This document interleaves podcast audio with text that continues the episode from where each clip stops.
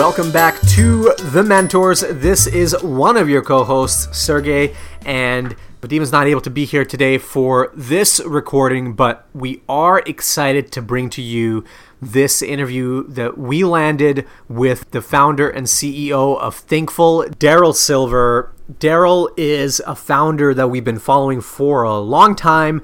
The company that he started, Thinkful, is now a 900 person company that was acquired by Chegg just this past year.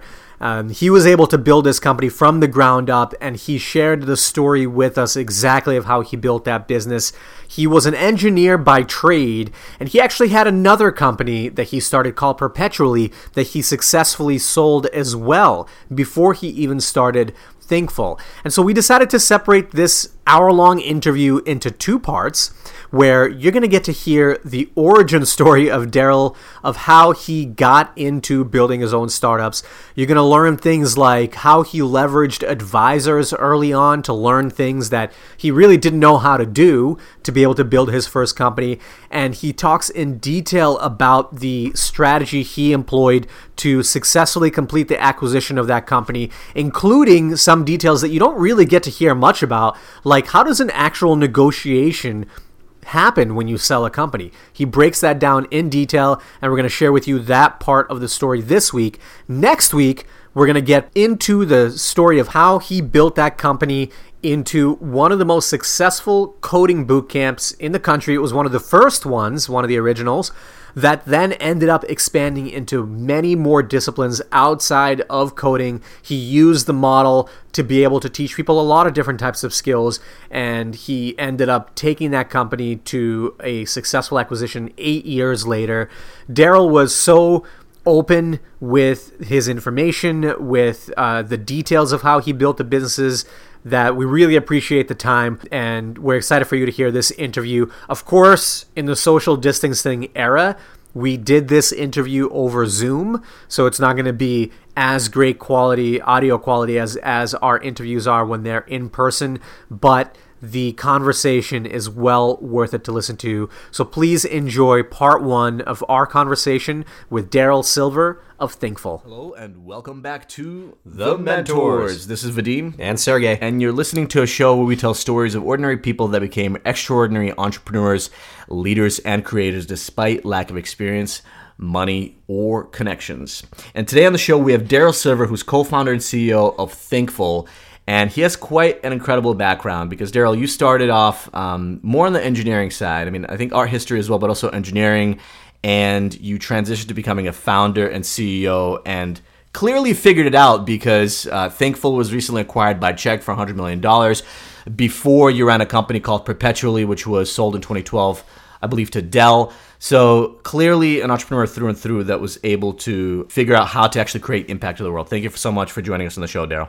Thanks for having me. Of course, Darrell. This is also a special interview for us because we actually moved to New York in, in 2012, and it, it was around the time that Thinkful was starting, and we started hearing about Thinkful around that time. We've been following you since then, so uh, it, it was really awesome to see the great outcome for Thinkful and your team, and, and great to have you on the show here as well. We were uh, supposed to have this conversation in person in front of a live audience at South by Southwest EDU a couple of weeks ago. Unfortunately, the conference was canceled, but we're, we're, we're grateful that you still decided to come on the show. But the topic that we were going to talk about is how entrepreneurs learn new skills. And that's the way that I wanted to kick off this episode. Um, I wanted to learn uh, and have you tell our audience a little bit about some of the skills that you picked up in your work before you started your first company perpetually uh, that you think were most helpful for you as a founder later on. Can you talk a little bit about that early experience? Yeah, absolutely. I mean, I think for me, the number one skill and, and in a lot of ways privilege was having the risk tolerance and ability to take risks mm. on things that seemed a little bit irrational at the time. So I left a job in in the summer of 2008, right before the financial crisis, and so here we are, mm. 12 years later, living through a, a, a somewhat analogous experience, and that was a big risk to take at the time. But I said to myself, "Look, I'm I'm at an age and a life obligation where I have the opportunity to do that, and, and it's not going to get any easier. Uh, and, it, and it's pretty privileged spot to be able to do that in the first place. And so, like, let's just jump right in. And so, the the, the number one thing was just being able to take risk um, and and to believe that you were going to see the other side. So okay, so actually, 100% agree with you that the ability and flexibility to to be able to even take risks, like you said, privilege, uh, you know, an abundance mindset, some something that you know we were lucky to maybe have in our families or grow up with or have the education to afford us is is one of those big things. So so was it something that you you know saw evidence of in in your day-to-day life like in your work or in other ways that you knew you had that risk tolerance or was starting that company kind of that first the big risk that you took a career risk that you took um, well there's a few factors but the first one really is that i knew i could still pay rent i knew i could still uh, eat and i knew i could still live a sort of i mean a simpler life but, but, but pretty normal life nothing too dramatic um, and that's easy for people to skip over because you don't recognize that it's not available to to to most people. And obviously, with Thinkful, I've now seen that that's a very sort of baseline need. And I think that can be flexible, especially in your 20s or before you're before you're married or before you have kids or maybe after you're married, but while you have a, a, significant other that's going to support you. So so having that opportunity just to be able to take that risk in the first place, let alone whether your risk tolerance is high, um, but just the, the number one thing is being able to remove income for a short period or limit income or change your income from full-time to freelance or full-time to part-time uh, and still and still make ends meet the second thing you know honestly that's such a big thing let's let me return to your question what was your question originally there are there are a lot of other factors i just don't want i find often people skip past that first one um, and and that's a very important one. You know, I was wondering if you if you had any indications even before that that you had somewhat of an appetite or an ability to stomach risk, but you know, I think. Oh yeah, no, absolutely, uh, absolutely. So so so the, the the second factor is, um, I kind of enjoy, for better or worse, going down paths or trying to learn skills or and really throwing myself into learning skills that I really am underqualified for. Hmm. So I really, really enjoy. A lot of people enjoy getting, becoming the best in the world at a particular skill set, and what I really enjoy is going from zero to sixty on a, on a skill set. So really saying, I'll give you a great example. My first company, uh, we sold and we sold software to Apple and, and IBM and, and and Abbott Labs and a couple other Fortune 100 names, and you know that's sort of big enterprise sales, and you have to travel to the location and you get to know the teams over months, and you figure out who the who the entrepreneurs are and who the blockers are and all these things. And then after it all, uh, and after we sold, and, and, and after I was working Dell for a little while, I said, I, I, I met my now co-founder, and and the direction we started talking about was entirely different. We said, we said this is going to be a, a, consumer product. We're going to go direct to consumer. Um, and this is in 2012, and so it was like, for me, I said, gee, I've never done anything about direct to consumer. I don't know the first thing about marketing or PR or or analytics for for sales funnels at that kind of at at, a, at the scale of direct to consumer versus enterprise, which have very different shapes. But that's intriguing, and and that instinct to go really down the road of something you don't know and just throw yourself into a place where you have responsibility for it without knowing how um, is a is a place where entrepreneurs truly thrive, and and and, and that's where I've been um, lucky enough to find those spots and then get to 60.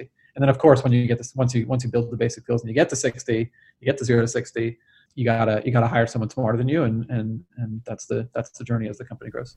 Hmm.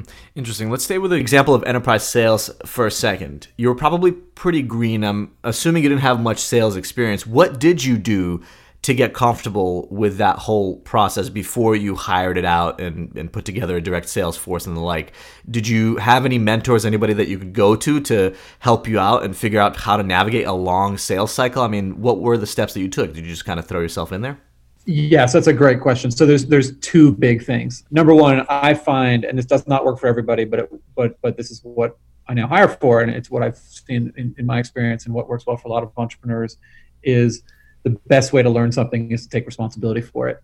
Um, and so I tend to look for people that uh, when you throw them in, not necessarily the deep end, but you throw them in an end of the pool that they're uh, just beyond their comfort zone they will and they and you make them responsible for something like closing a big deal in this example for enterprise sales they will become resourceful they will ask good questions they will focus on the right problems and then they'll figure it out.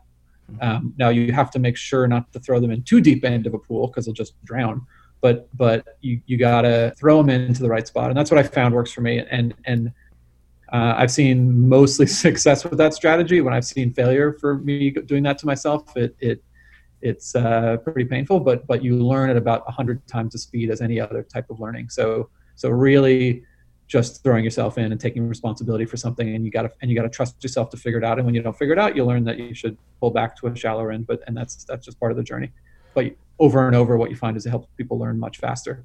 The second thing, and you hit on it exactly, is advisors or mentors. One of the things I didn't do in 2007, 2008 well, I will say one of the things I did before moving to tech was I started I started just meeting more people who worked in tech, who worked at very small companies, who were freelance, and just hanging out in the, in New York. And at that time in New York, there was a lot of a lot of burgeoning culture for that. Uh, co-working was pre-co-working. There was Jelly. There was there was uh, hot desks. There was a, a few things, um, and so you just meet people that you could identify with and understand, and you could listen to what their what their challenges were, and you could commiserate and get comfort in the challenges and struggles they were all having, and have them together, which is much better. But really putting the time and effort into finding mentors and advisors who are one stage more mature in the in the things you have responsibility for is invaluable.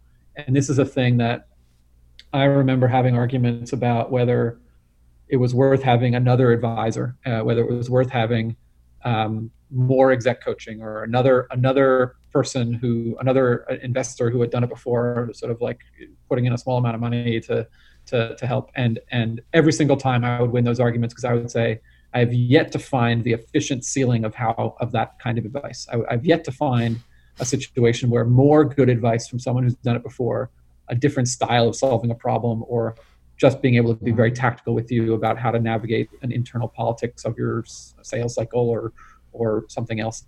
I've never found that to be that time spent on the phone with that advisor to be wasted. And so the time spent finding those people um, which is hard. It's like hiring. You have to find someone at the right stage in their career for you at that time.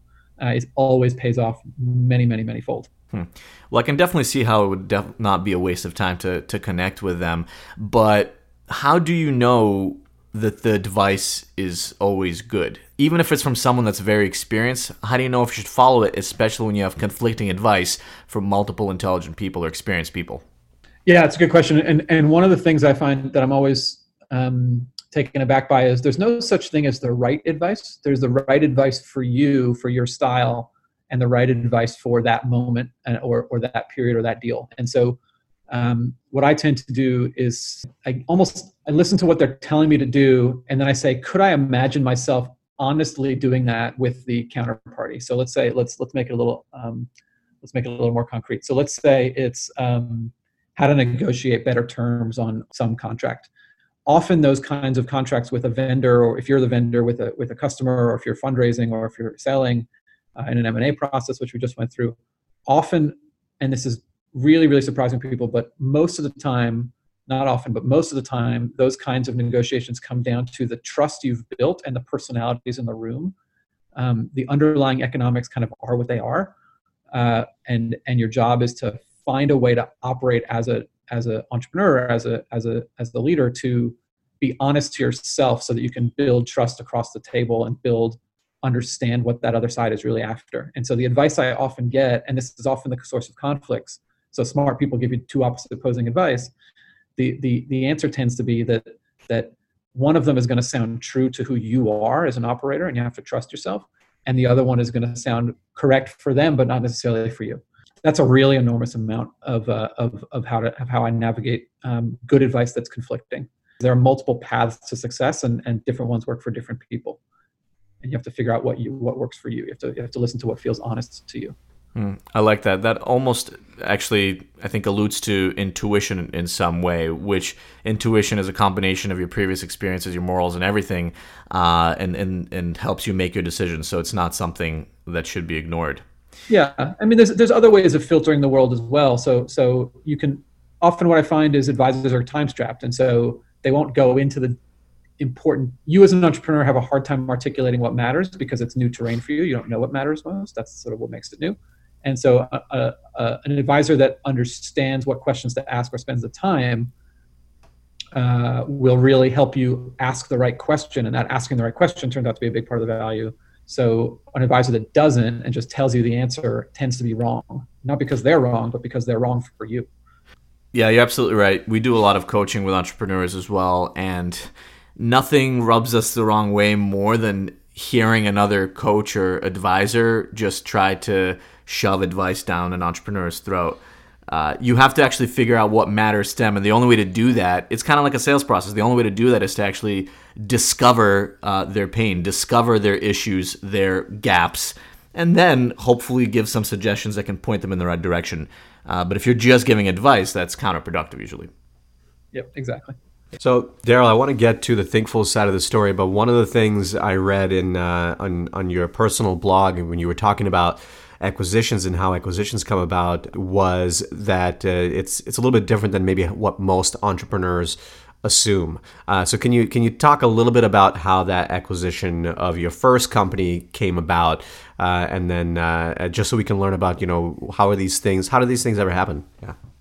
Yeah, absolutely, and that's that's a uh, that's a great entrepreneurship story, and I think one of the things you find that that idea of throwing yourself in the in the deep end and and figuring it out it basically seems like failure the whole time and practically hmm. speaking that's what it is you fail you fail you fail and you fail a little bit less at the old tasks and that's what makes them old and then you move on to something new uh, and you fail all over again hmm. that experience was absolutely the sale experience at perpetually so so um, into started the thing in 2009 um, and then uh, raised a small amount of money not much we had some great customers uh, generating solid cash generating about um, it was pretty small, frankly, but it was but it was nice, and it was it was it was nice for for, for the small team. We had a team about five, and in uh, I think November of 2011, I, I didn't see a path to growing sales, to getting cash flow positive, and didn't see a path to raising money, and laid off most of the team, laid off three of the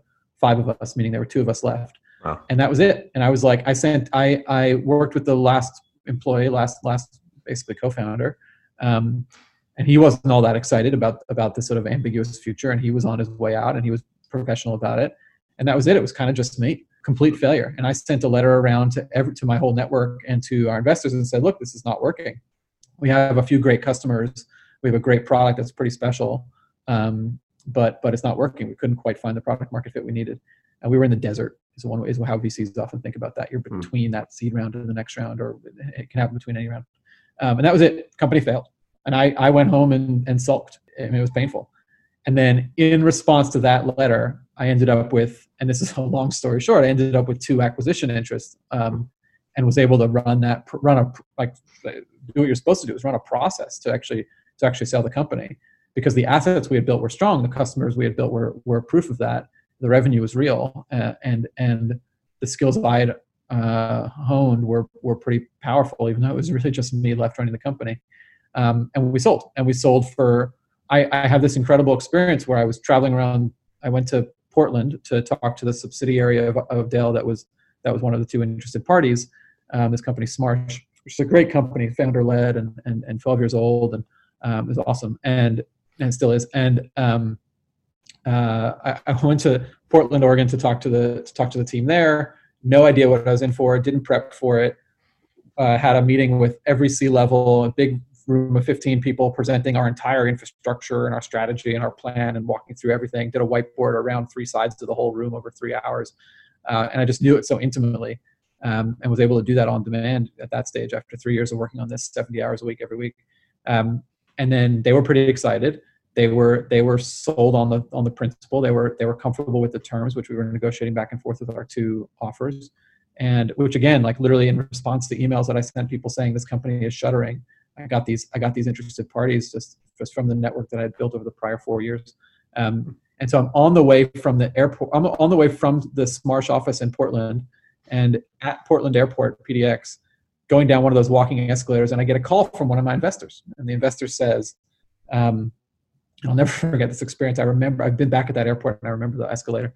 Um, uh, investor says, "Look, I, I'm I'm trying to figure out this investment we made. I'm trying to figure out if it's a loss I should take in 2011 or if it'll hit in 2012 um, because I'm just going to write it off. I don't know which tax year to write it off in. And I said, no, no, no, no, no, don't do that. You're about to get all your money back and more. You're about to make real money on this deal. Um, I, I, need I need another eight weeks for diligence. Mm-hmm. and honestly, that and that's what happened. And it was it was it was shocking. And so so the process selling perpetually was one of utter failure. and then turned around because of network, because I'd spent four years in, in New York tech, um, getting to know people and understanding the understanding the market I was trying to find find product market fit within. Um, and it led to and, and we built real value and it led to real interest. And then it was managing those relationships through through uh, through the transaction. Now that that's an amazing story. And and so that acquirer you ended up being introduced to was that the first time you ever met that that company through that introduction? Great question. It wasn't actually. And this goes straight to the networking point. I i had the introduction to the founder and ceo in i think june or march of the prior year.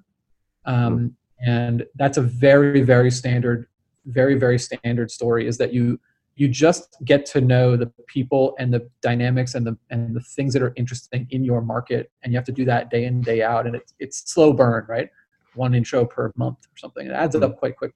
So i'd gotten an intro to that founder when he was in new york in again early the prior year and at, i didn't know it at the time but at that time they were trying to figure out how to do the archiving perpetually as an archiving company try to do the archiving we were trying to we were working out mm-hmm. but they didn't have any money to go buying companies they didn't have a capacity at that moment and I didn't know any of that, but I just knew that this was somebody who was working in the world in which we were trying to find product market fit. I had the mentality of you have to meet the people that are driving or reacting to your market to learn from where it's going. You have to go to the conferences and have the booths and feel like an idiot, be the small fish and all that stuff.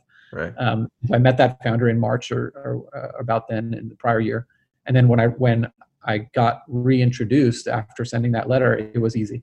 It was that person knew me, knew what we were doing understood their their financial had their financials had changed so that they could start doing this kind of deal, um, and it was just a very natural move at that moment.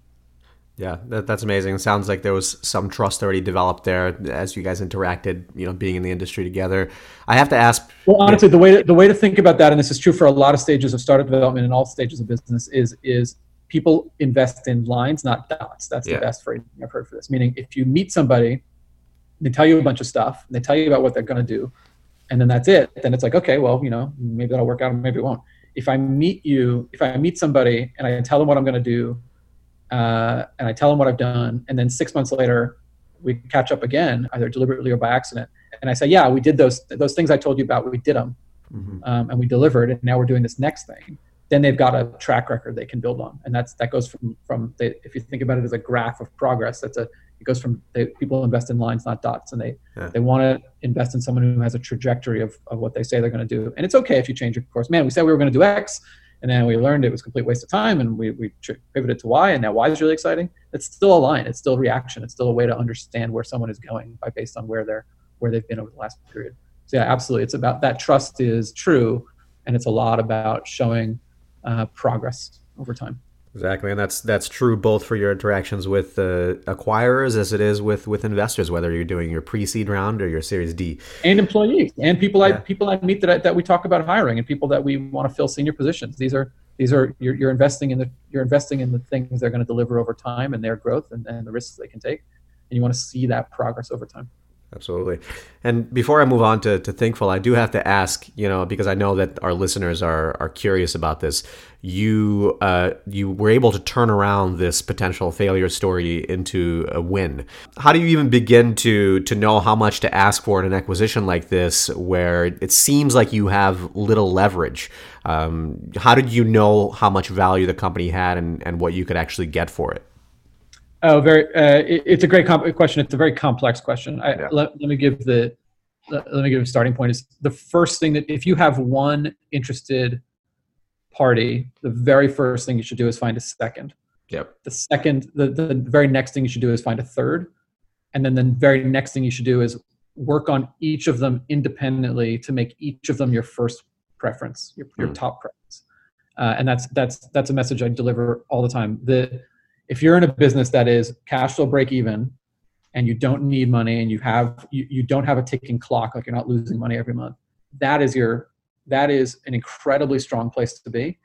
And uh, it means that when you look for that second option of hey like that's a great path. I want to go I'm, I'm, i want to spend the next two to ten years working on that. Um, great that's path one. What is path two? If you're interested in an exit if you're interested in some other kind of partnership work on that second path but know that your first path is your first choice. Yeah. And as soon as you find that second path, you got to find a third path, and then you have to start baking them off against each other. So the core of that message is is to create options, and options create value. Yeah. By it's just like um, the person I was talking to yesterday described it as almost dating. It, it, it's a little bit like that, where you don't want to look desperate. You Yeah. can't be desperate. You you create and destroy value by having or not having options, um, and you can't you can't you can you can create urgency with options. You can ask for a price, um, uh, but the most important thing is to have options. If you have no options out, your value goes down, and that's I mean it's fine. It's just the way it goes a lot of the time. Um, but your value goes up with options. Your value goes down without options. Um, that's the first step. The second step is to be very careful about signaling value. So you want you you basically, I mean, to simplify it down, you never want to tell someone the price that you want for your product for your company. Very different than a sale.